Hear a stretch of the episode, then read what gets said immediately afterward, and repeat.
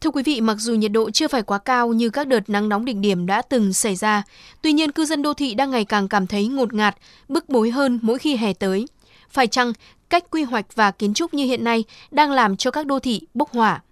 Phóng viên Quách Đồng đối thoại với kiến trúc sư Đinh Đăng Hải, cán bộ dự án cấp cao, chương trình thành phố sống tốt, tổ chức Hybrid Canada về nội dung này. Theo ông, vấn đề quy hoạch và xây dựng tại các đô thị có đang trở thành yếu tố làm gia tăng nhiệt độ tại các đô thị không ạ? Vấn đề về quy hoạch đô thị và xây dựng đô thị tại các thành phố như Hà Nội và thành phố Hồ Chí Minh, chắc chắn là chúng ta chưa bất cứ một quy hoạch nào ứng với biến đổi khí hậu như là cái sự đô thị hóa một cách mạnh mẽ trong thời gian gần đây. Đương nhiên là các xây dựng và phát triển đô thị ồ ạt và mạnh mẽ như vậy và không tính toán đến những cái điều kiện khí hậu thì chắc chắn là sẽ làm những cái ảnh hưởng đến vấn đề biến đổi khí hậu nó gây ra rất là nhiều các cái nghiên cứu đã chỉ ra rằng khi mà chúng ta xây dựng quá nhiều các cái công trình trong đô thị mà không tạo ra những cái không gian công cộng, ngoài trời hoặc là cây xanh, thì ờ, các cái khu vực đô thị nó sẽ nóng do những cái hiệu ứng về nhiệt làm cho các cái khu vực đô thị đấy nó nóng lên. Cái sự giảm nhiệt của nó sẽ rất là chậm. Cứ tưởng tượng như là các cái công trình toàn bê tông khi mà nó hấp thụ nhiệt đến buổi chiều thì nó không giải phóng được nhiệt thì bản thân cái nhiệt thì nó sẽ làm cho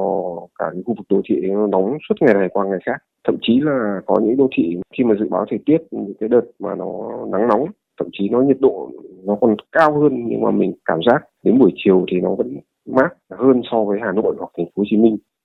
Theo ông, thời gian tới chúng ta cần có quy chuẩn hoặc cái khuyến cáo như thế nào trong việc xây dựng quy hoạch nhà trong đô thị để giảm thiểu cái hiệu ứng nhà kính hoặc là biến đổi khí hậu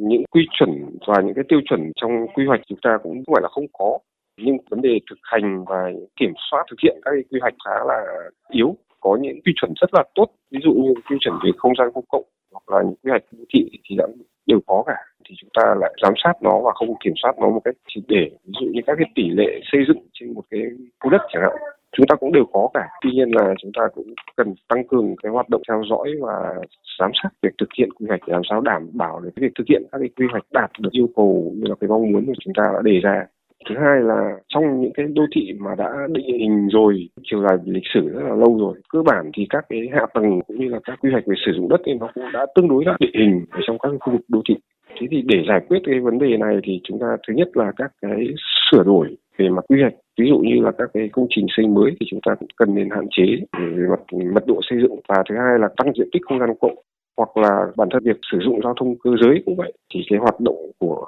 giao thông cơ giới cá nhân cũng là một cái nguồn mà làm cho chúng ta cảm thấy là thành phố rất là ngột ngạt và nóng bức. Việc quy hoạch và phát triển giao thông bền vững sẽ đóng góp một phần vào việc giải quyết việc thích ứng với cả biến đổi khí hậu